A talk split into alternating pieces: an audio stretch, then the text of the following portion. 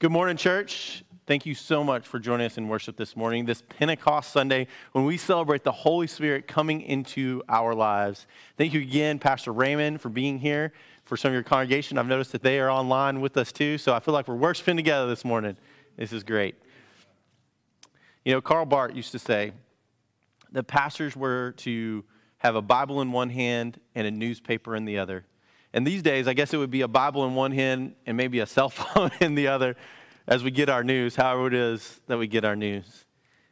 And I would not be doing you a service this morning if we did not talk clearly and directly about what is going on in our nation. And I may get emotional because that's who I am. I remember on Monday, I think it was actually Tuesday, I was sitting in my office and I'd heard some rumors about this name George Floyd, and I finally Googled it and I saw the video. And I sat in that office and I wept. My heart breaking for our world. And I tell you, it hasn't got any better. As for day after day, and the racism that we've seen, and we have peaceful protests, but some have chosen to take advantage of the chaos and to riot. But we have a community of people of color in our nation who are crying out and saying that their voices are not being heard. In fact, that's what Martin Luther King Jr. said riots are the response when people are not being listened to. Next week is Peace with Justice Sunday. And we always have to work towards peace with justice because peace without justice is oppression. So, church, I am calling you today as we talk about this passage where Jesus tells us to be salt in this world. Salt, which flavors, salt, which preserves, and salt, which heals. And we're called to be the light to the world, a city on a hill, to shine so brightly that people want to come and know the love of the Father. In church, that's what we're going to do. You see, salt, it provides flavor. And we choose what flavor we add to things. Are you adding flavor of love and of justice into your community? Salt preserves, which is another way to say that salt saves. Now, we believe it's not really us, that it's the power of the Holy Spirit within us. It is the Father in heaven. It is Jesus who saves people, but it is Jesus himself who sent us on the mission to preach the good news of Jesus Christ into the world. And salt heals. Salt in a wound through water, it will purify, it will clean, it will clean out what is corrupt. And so, church, we are called to be a healing force in our nation and in the world. This is not optional. We're not talking about salvation. Your salvation is in Christ alone. But it is not optional for the church to be the church, to be salt. And we're called to be the light of the world.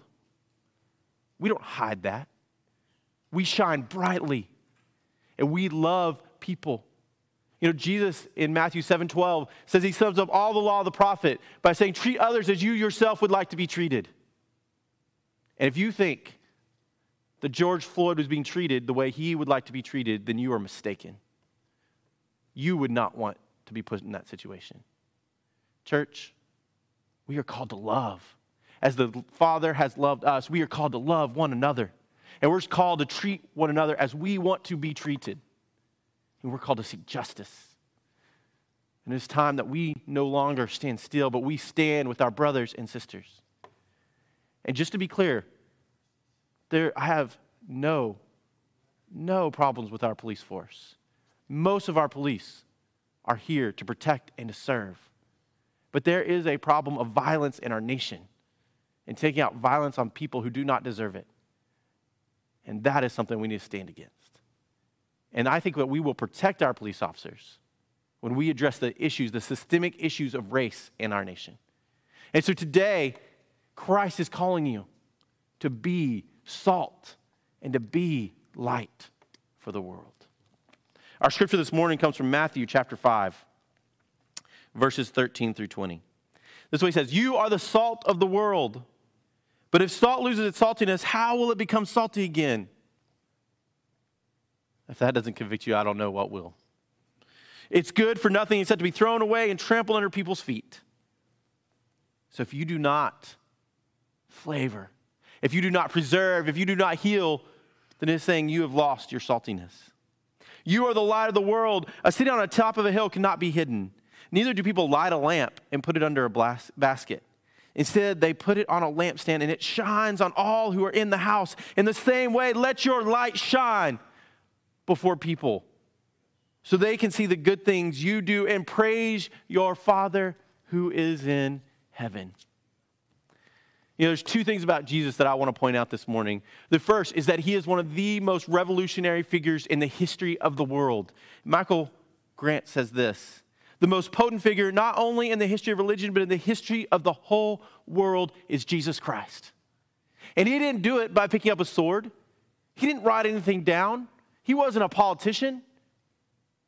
He gathered 12 people and he poured his life into him, them.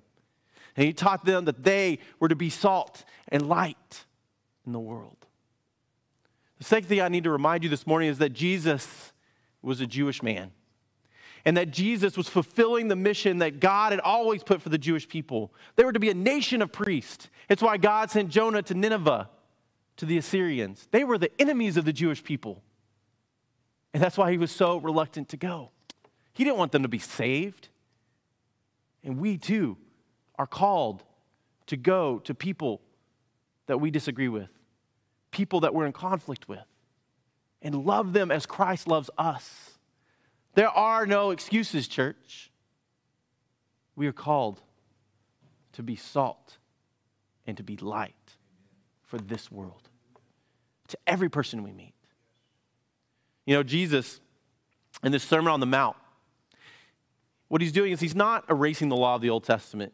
Now, we will come to know that we don't follow the laws of the Old Testament anymore, all of those laws. Paul will even say that the law was placed to show that you could not achieve righteousness on your own. That only through Jesus could you do that. A bunch of, following a bunch of rules doesn't work.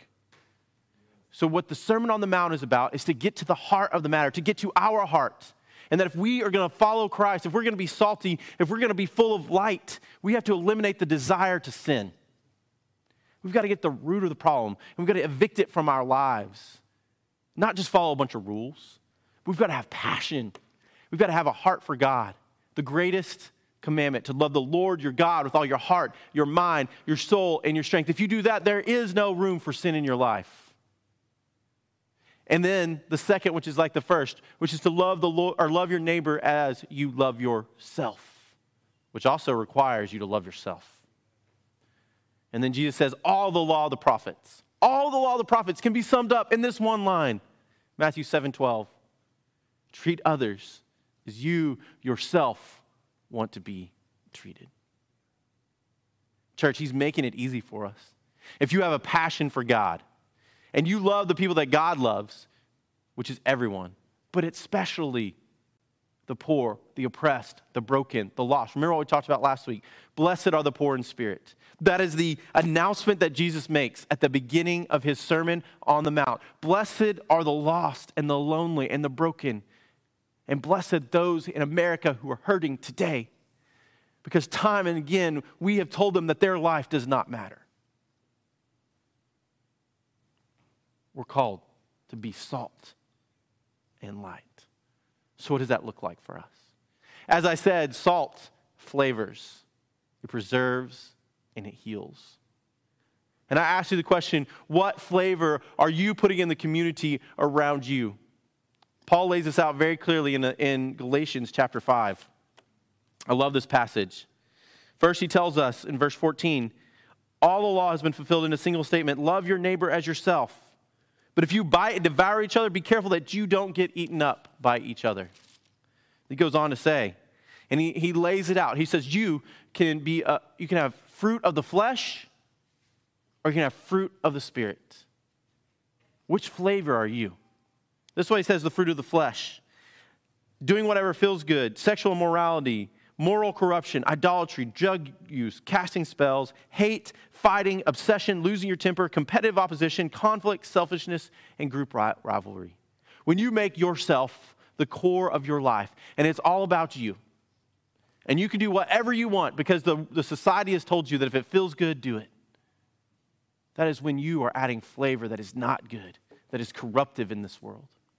But this is what he says. But the fruit of the Spirit is love, joy, peace, patience, kindness, goodness, faithfulness, gentleness, and self control. That is the flavor, that is our saltiness that we add to the community around us. And so I ask you again what flavor are you bringing into your community? What flavor do you add to your family? What flavor do you add to your neighbors? Do you know the people who live around you?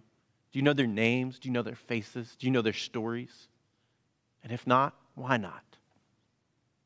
What flavor do you add at your kids' school, at your community groups? What flavor do you add at work?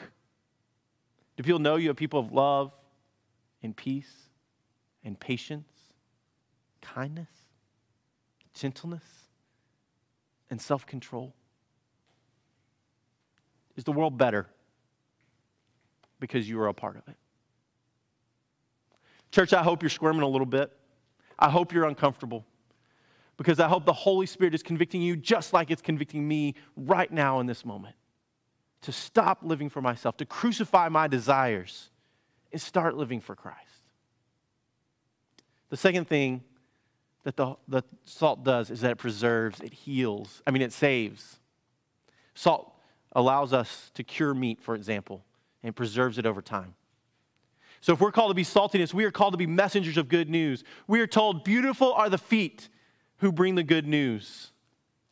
Are you bringing the good news of Jesus Christ? of what God has done for you, that you may have everlasting life, because Jesus, or that God sent his one and only Son, Jesus himself, so that you and I might have life. And if you have said yes to that, and you have been blessed because you no longer have to worry about your eternal destination, if you have been blessed because you have Christ in your life over your sin and your death and your destruction, did you have but one choice? To share that message. Stop holding it to yourself. You know, it has never been easier to invite your friend to church. They don't even have to leave their couch anymore. Have you invited someone to be a part of your life group, your prayer circle, your worship? And if so, why not? Would the good news of Jesus Christ make their life better? And of course, we in the church say, we know it will. Salt saves. It's not our actions. We are simply the messengers, but Jesus has called us to that work. And the final thing that salt does is that it heals. You don't have to agree with everything I'm saying. You don't have to agree with everything about what we see is going on and we see as the inherent racism in our nation. But what I do call you to do is to listen listen to a person of color. I'm reading Just Mercy by Bryan Stephens, and it is breaking my heart. If you're not a reader, it's a movie. You can watch it. There are injustices in our nation that have been there since the beginning. Uh, I don't remember who said it, but one person said that slavery is the original sin of America. And we're still dealing with it today. We're still dealing with the consequences of it today. And so, church, we are called to heal. And it honestly does not matter if you disagree with me. If there are people who see that they are hurting in the world, what does Christ call us to do? To go to them, to love them, to listen to them, and to do whatever we can to heal the injustice that they feel. If we want more riots, we want more violence, then let's keep ignoring the problem. Now, this isn't easy. This is hard work. But the one thing that I invite you to do is to make a friend with someone who is different than you, someone who has different beliefs, someone who has different political viewpoints, someone who is of a different color than you. Because just like Pastor Raymond said, we are all the same on the inside, but we have to work against our prejudices. And the way we do that is by putting a human face on it. Because when we see that another person is a human who is deeply and divinely and wonderfully loved by our God in heaven, it's so much harder to hate. And that doesn't mean that we should hate people who we think are purveying the violence and the injustice. They need love just as much as everyone else. What we don't need is more violence and hate. We need more love because love is the strongest, most powerful, most world changing force. And so, all I'm asking you is to listen and to love. You have been loved in a way that you cannot imagine. The sacrifice that God did so that you might have life. And Jesus says, as God has given you love, so you love one another. Father Church, we are called to be a light, a city on a hill. You know, that's not so everyone can look and, and say, Look how good I am. Look at all the wonderful things that I've done. But you know these people. These people who shine so brightly in the world, they don't even have to say one thing about what they've done in this life. You just watch them. You want to be around them because you're filled with life when you're with them. We need to have the light of Christ to be shining brightly. Look at people in the face. Let Christ's light shine through your eyes and through your smiles and through your heart. Love people. Be the church. This is not optional. We are the light of the world. Guys, I've been incredibly disheartened this week. I'm the type of person who I want to know that what we do matters. I'm the type of person that believes that the church matters. I'm the type of person that believes that the church matters. And yet, when I see what is going on in our country, it makes me wonder where are we? Where's our saltiness? Where's our light? Are we afraid to stand up for what is right, for good, and for justice, and for holiness in our country? You know, I think about the disciples at Pentecost who just 40 days before that, when Jesus was arrested, we have Peter, right? Who denies Jesus three times. He is terrified and he runs away. We have the disciples on the day in which Jesus is resurrected, hiding in the upper room, terrified. And then Jesus is resurrected. He spends some time with them, and they think that he's going to take over and that he is going to take his rightful place as the king of the world. And then he gathers them in Jerusalem and he says, I'm leaving this world. Can you imagine what they were feeling as they heard that Jesus was going back to his Father in heaven? And he said, I'm going to trust you with this. I want you to wait in Jerusalem for the Holy Spirit. And then you will go and you will share the good news in Jerusalem and Judea and Samaria and to the ends of the earth. And so there they were in Jerusalem, these men and women who had been terrified, who had been in hiding, who had no idea of the task that was before them.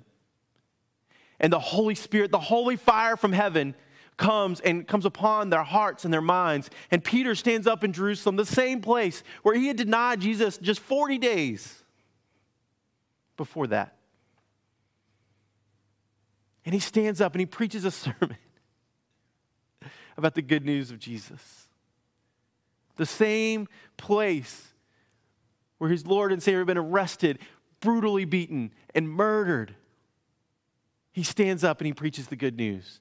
And it says 3,000 people that day turn to Christ. And then as they started together as a church, loving one another, living in community with one another, serving one another, taking care of the poor, reading scripture together, listening to the apostles, it said, The Lord added to their number day by day. Church, this is what we need. We need to be animated by the power of the Holy Spirit this morning and every day. And so I hope on this Pentecost Sunday that you will pray that the Holy Spirit come into your heart, that it convicts you on the life you're called to live, that it leads you, that it encourages you to step out even when you are afraid and to be salt and that you are called to add flavor to your community, and that you are called to preserve and save, and you're called to heal. And that as you do these works for your Father who is in heaven, that you let your light shine brightly before all people so they will all come to know the love of the Father for them in heaven. In the name of the Father, and of the Son, and the Holy Spirit. Amen.